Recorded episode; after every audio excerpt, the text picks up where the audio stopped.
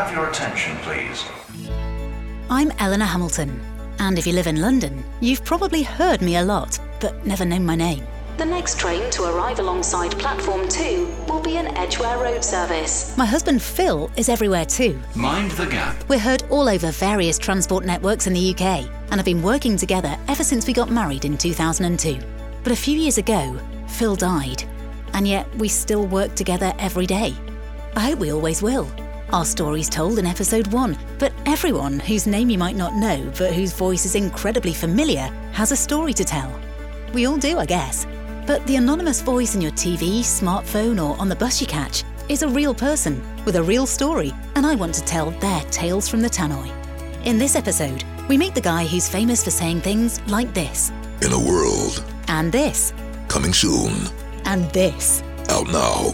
and now, even this. You're listening to Tales from the Tannoy with Elinor Hamilton. Redd Pepper. It's great to have you here, and I particularly wanted to talk to you because my late husband's career pretty much ended with him being known as the voice of the underground. And yet, that's where yours started. Do you want to tell me how it all began? My life began in Barbados, to be honest with you. I was um, born 10 pounds, 10 ounces. I was a huge baby, nearly killed my mother, apparently. I don't believe that, but uh, anyway, um, yeah, I was a big old boy, 10 pounds, 10 ounces, born in St. Peter, which is the top end of Barbados. Barbados is only 21 miles from top to bottom, 14 miles wide. And um, I left there when I was 10 months old because my father was a criminal lawyer, Right. policeman, and became a lawyer. And we traveled to New York, Manhattan, not in the ghetto. Everyone says, "Oh, you you grew up in the Bronx." I did not grow up in the Bronx. Uh-huh. I was well to do. My father was well to do. He wanted me to become an airline pilot or a maths professor or something like that. No. After I left the U.S., I came to the UK when I was 15, mm-hmm. and I went to secondary school here for a couple of years. Got all my O levels and A levels, and I got A's and A's and A's and everything. And back in the day, you could whoop your kids behind, right? But now you can't do that. So back in the day, I wasn't a brilliant student. I just feared my father. Let's be honest. He said, if you don't get A's, you're in trouble. And his trouble was big trouble. When I left school, I got my first job at McDonald's. Right. The first McDonald's in the UK, the very first one, number one, store number one in uh, Woolwich, southeast London. Um, I didn't like that much, and I thought I could be a book salesman. And I um, became a book salesman door to door for a company called the Leisure Circle out in, we had to travel out to Watford and Stevenage and those kind of places. Knocked that on the head. Um, I became a security guard with a dog walking around buildings at night, 12 hour shifts. That doesn't sound like much fun. No, it wasn't much fun at all. Um, I was a keen sportsman, so I was always doing taekwondo and shotokan and karate. And I spent most of my youth fighting, not fighting in the street, but just learning Yeah, yeah. and getting my first dan, a second dan, and all the rest of it. After coming out of the security guard industry, I was literally looking for a job, thinking about changing.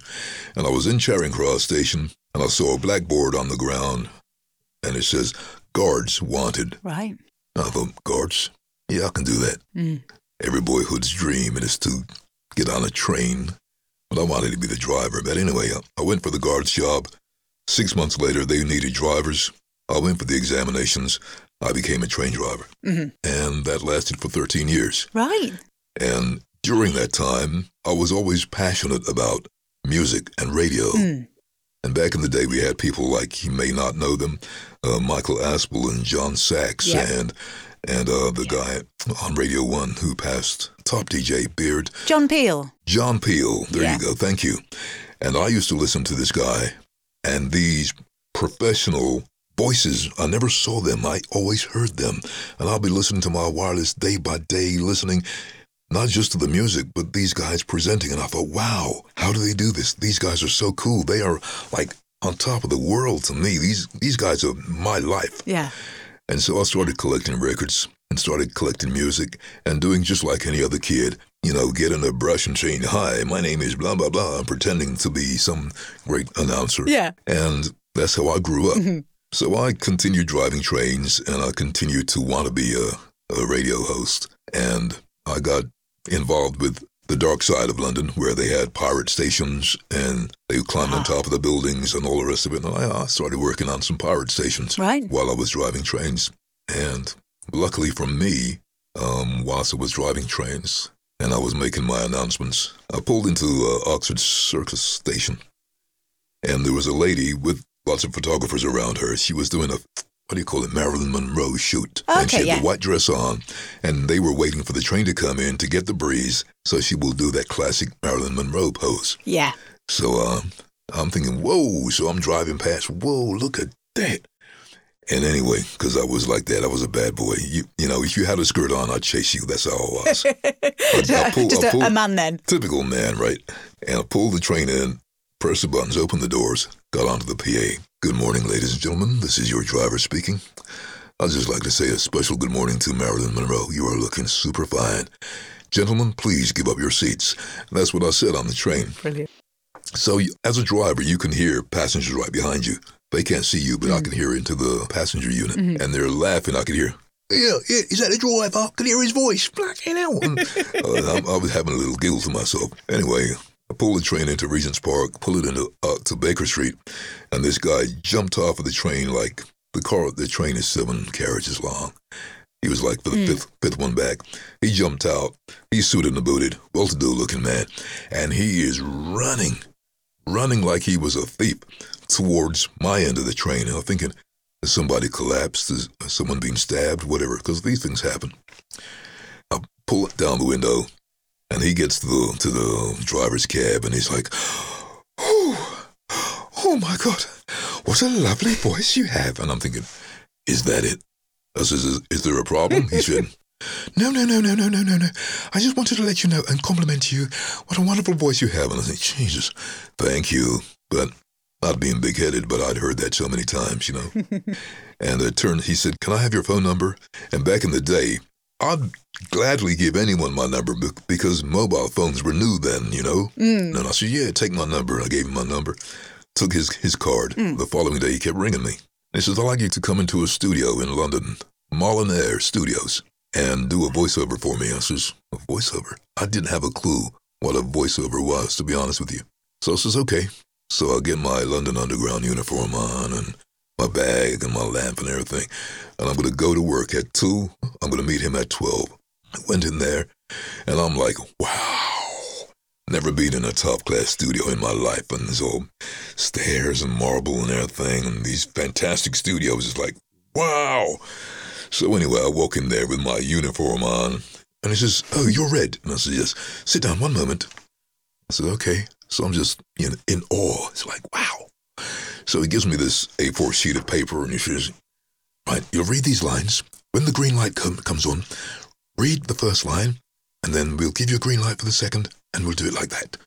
So I'm like, okay. so the first line is typically, in a world, all I could see was teeth through the glass. We're one man. Bloody, bloody, bloody. Coming soon. Out now, whatever it was. And everyone on the other side of the glass are like, wow. I can't hear them. I can just see them. Very animated. So I said to him, Was that okay? He pressed the button. He says, Coming through, I'm coming through. He comes through and he gave me this handshake. You know those handshakes of someone who hasn't seen you for donkey's years? He wouldn't let go of my hand. It's like a standard handshake, three seconds. He was like 30 seconds just shaking my hand, you know. I says, Okay, okay, let go of my hand now. He says, "Yes, we'll we'll be in contact. We'll be in contact." I says, "Are you pleased? Was that good?" He says, "Fantastic." So anyway, I went home and the phone started ringing again, and he called me in and he says, "Um, I don't mind telling you now because this is 26 years ago." He said, "Um, I'd like to offer you um 600 pounds, and you come in for one hour per week. One hour." Wow. And I thought, hey, the man's dizzy. He's he's he's lost the plot. You- You're serious? Six hundred. I was working forty eight hours for three hundred and twenty quid in my hand. Almost six hundred quid. That's monopoly money. Anyway, I said, okay, I'll think about it. I'll get back to you. I'll talk to my people. I didn't have no people, but my my father always taught me.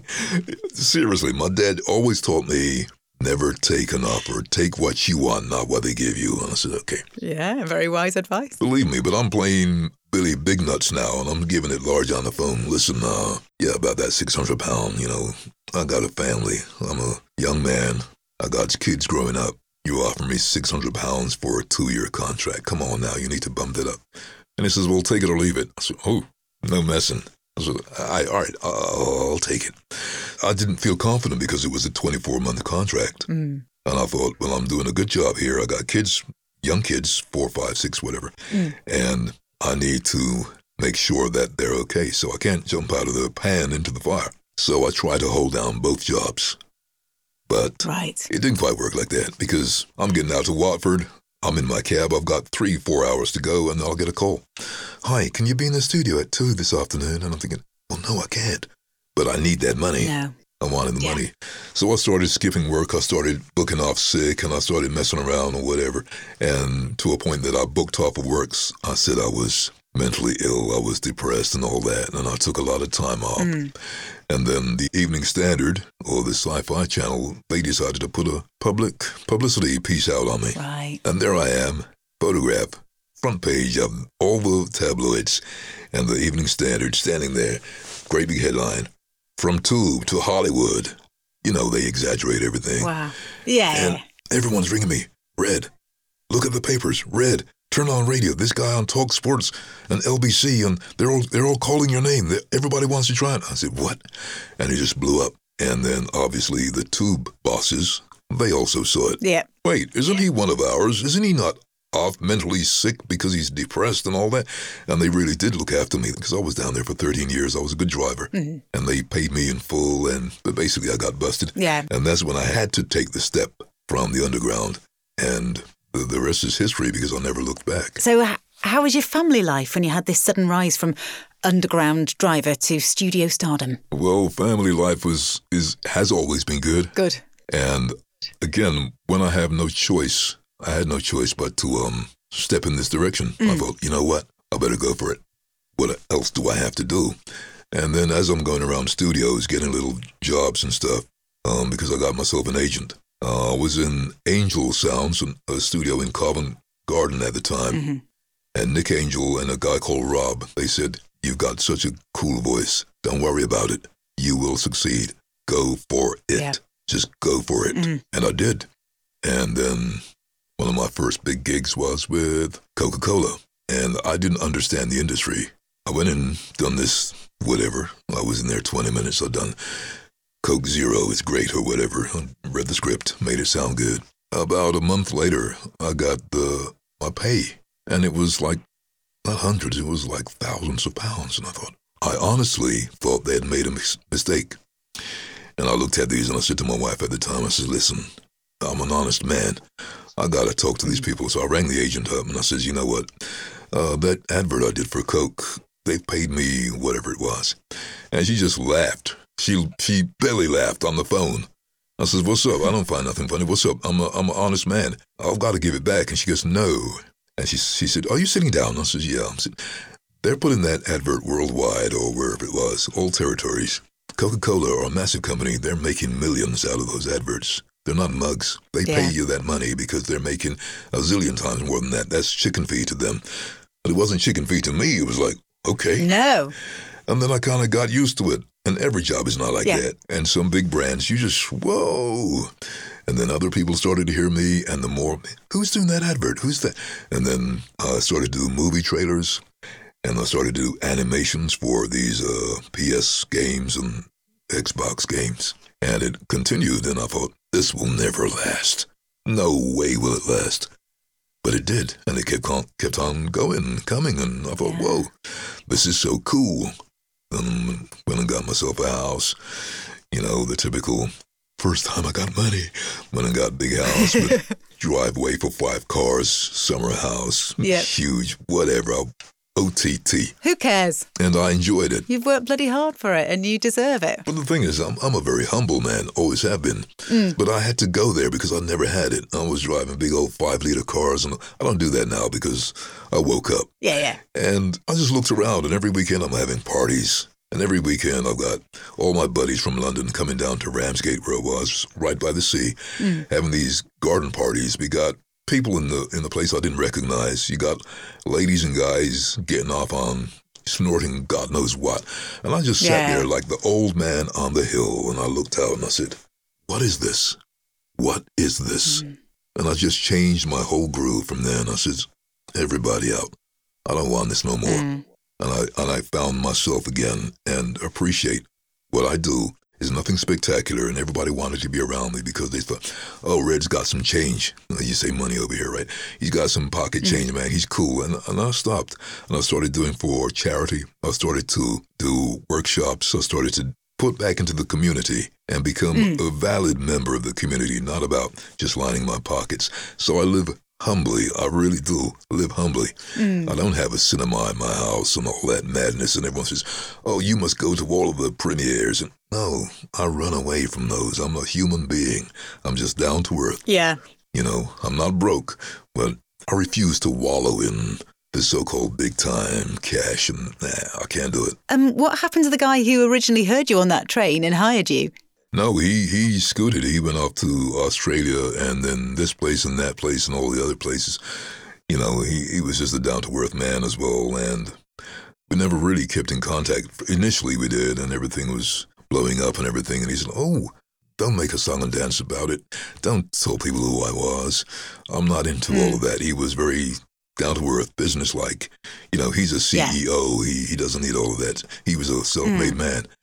And uh, he just asked me if I minded having my voice in the uh, what do you call it, mouse mats for computers, and Oh, people would yeah, press yeah. my name, Yeah. you know, and that was the launch of the Sci-Fi Channel back then. And you, uh, Uh-huh. you press a mat. This is the Sci-Fi Channel, all things science fiction, and I'm. This is new to me. Wow, wait, I'm in the mouse. Wow, I felt like a big shot. I really did, but. You soon calm down. You soon calm down. Is there any kind of voiceover job you won't do that just doesn't sit well for whatever reason? There are jobs that I won't do, not because I won't be recognized, because I can switch my voice up. I can talk like that if you want me to. Or I can, you, you get me that blood. I can, you know what I mean? Yeah, I can switch around. So uh, I'm not that that uh movie trailer man. Uh-huh. But you'll get somebody, say Peter Dickson, and Yeah. somebody will get me in, and they'll say, "We want you to sound like Peter Dickson, the X Factor." And I'm thinking, well, I find it a little bit insulting to him. Number one, and you've hired me for me. You haven't hired me to sound like somebody else. I'm not a, uh what do you call it, a impressionist. I, I don't do that. But I can't switch my voice up. I will not, 100%, I will not do uh, sex phone lines. I won't do anything that's derogatory, promoting drugs or or ridiculous things. I've, I've got, and people say, well, if I pay you 500000 will you do it? Well, no. No, it's not because I don't need the money. It's nothing to do with that. It's my, my principles in life, you know, my values.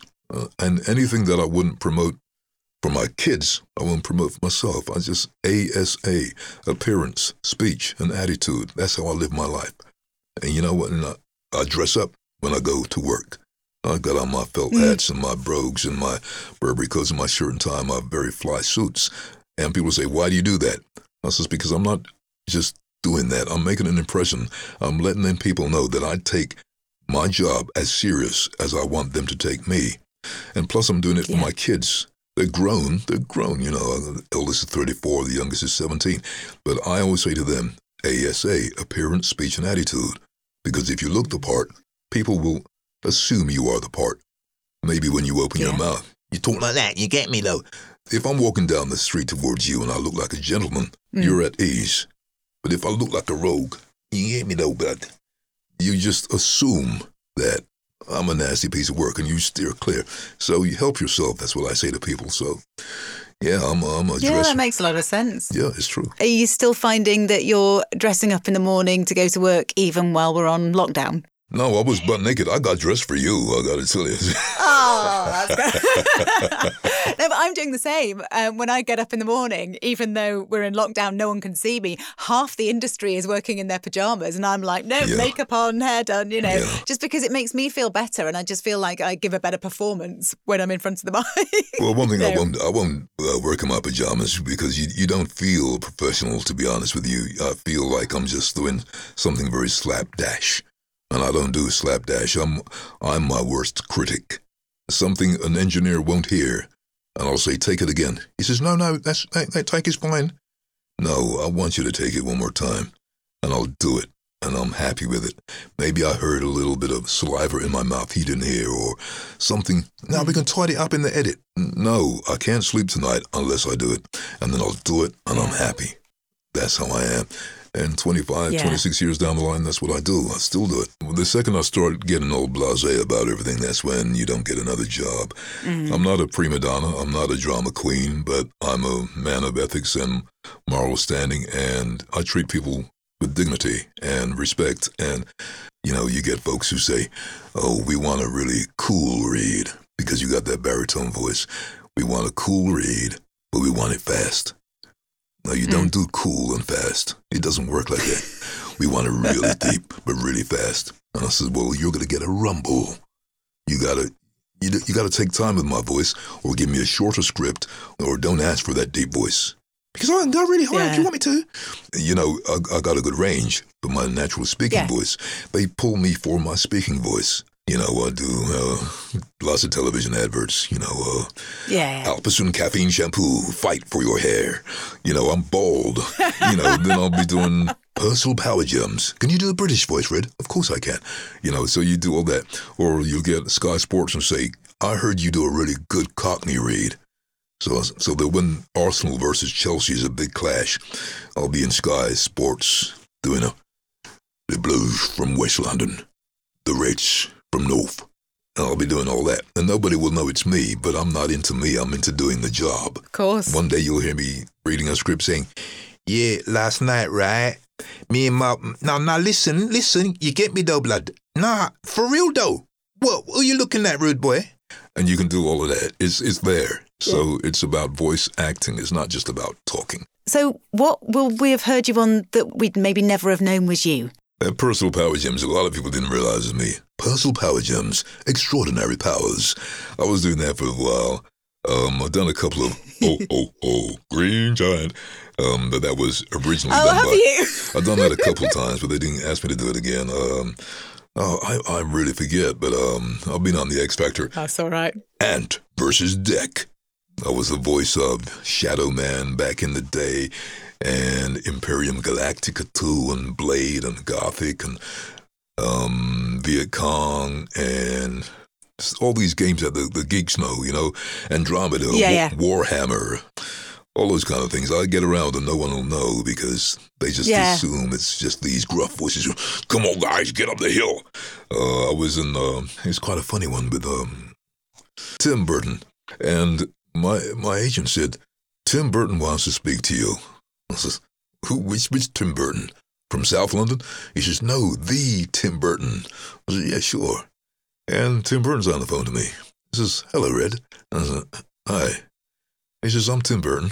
I said, Yeah, I can hear that. And he's like, I want you to uh, come and do some stuff for me because somebody, my engineer who, who's been with me for a thousand years, he says that you're the man for the job. And I says, okay. So I went to his home, one of his homes in somewhere in London, which I'm not at privileged to tell you where, but it was a really nice house. And Yeah. uh, he got me in these studios and he says, I'm doing this movie called uh, uh, Miss Peregrine's Home for Peculiar Children. And I want you to be dead but alive. And I heard that you can do all these ghoul sounds and undead. You're not dead. And I says, and he says, just go in the studio. I went in the studio, really cool music studio, and had like 30 different microphones, small mics, big mics, and they're all on. And it's just go in there and do your stuff. Just make these sounds. This is about, this is what the movie's like. And he told me about how the movie works. And I went in there and I just,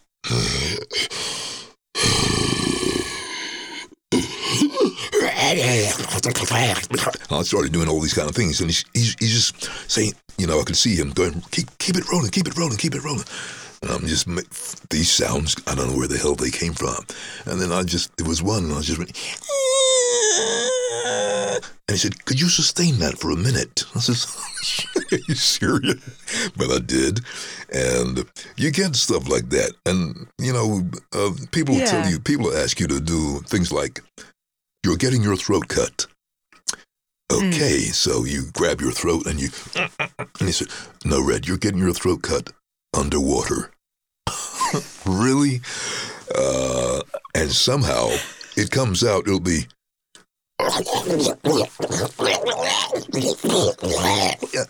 and it will sound supreme when you see it. When you see it, it's yeah. like, wow, that was me. And then you'll get the credit somewhere amongst the, you know, dolly pushers or whatever. Somewhere you'll sit in the Yeah. cinema anally, like I do, and I'll wait for those 15 minutes of credit. And then my kids would go, there, there you are, Dad. And it's like, yeah, whoopie do. It's like, you know, But I love that. I love that you can be part of this whole showbiz thing, but you can walk down the street and no one will ever know it's you. Yeah. And I think that's amazing. That's what voiceover gives you, I think, is the ability to take as much or as little as you want from this whole showbiz thing. Exactly. You know, you could go to all the parties and all the red carpets, or you could just stay at home. It's it, it's it's exciting, but it's it's very dull as well. But it can be very humorous. it depends on you as a person. Now, I'm I'm a clown. I can have a laugh with Yeah. anybody. So I'll be on the train typically, and especially if I'm I'm happily married and everything. But I'm a bit of a flirt. I gotta say. And you see a fine looking woman, and I'm thinking she's sitting there. and She's damn. She's nice. Yeah, I would. You know, kind of thing.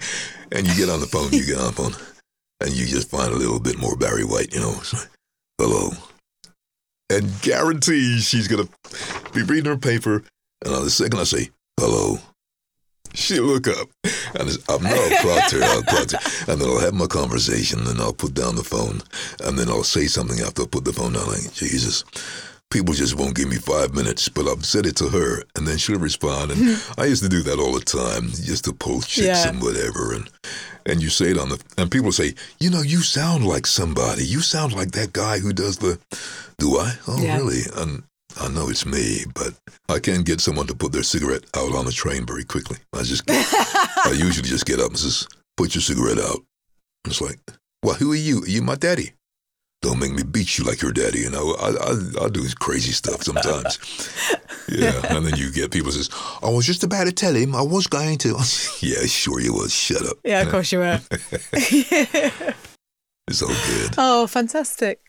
So, how do your kids take it growing up? Because I was talking to Tony the Tiger a couple of weeks ago for a previous episode, and he said that sometimes his kids' friends used to go, Oh, your dad's great, you know, and they could never get away from it. Did your kids love it or did they hate well, it? Well, my kids, they, they've got used to it. It's no big deal with them. But if one of the Uh-huh. neighbors, because I was doing the Muller Bear for a little while, hungry, try my new Greek inspired rice. There, and I was doing all that stuff.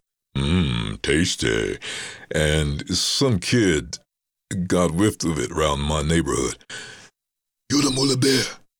And every day, every single day, then they'll pass it on to their friends. And then all of a sudden, you got to be the Muller Bear every time you get out of your truck. It's like, go on, go and say, rice, rice, baby. Get out of here. Get. But my kids, my kids are fine. They, they just think, that's dad. It's no big deal. And he got a Yeah. good voice. They don't hear it no more. It's just me. It's just, and I don't have to shout at my kids. I just tell them. I just talk. Just, Yeah. it's not going to happen. nag, nag. Nag.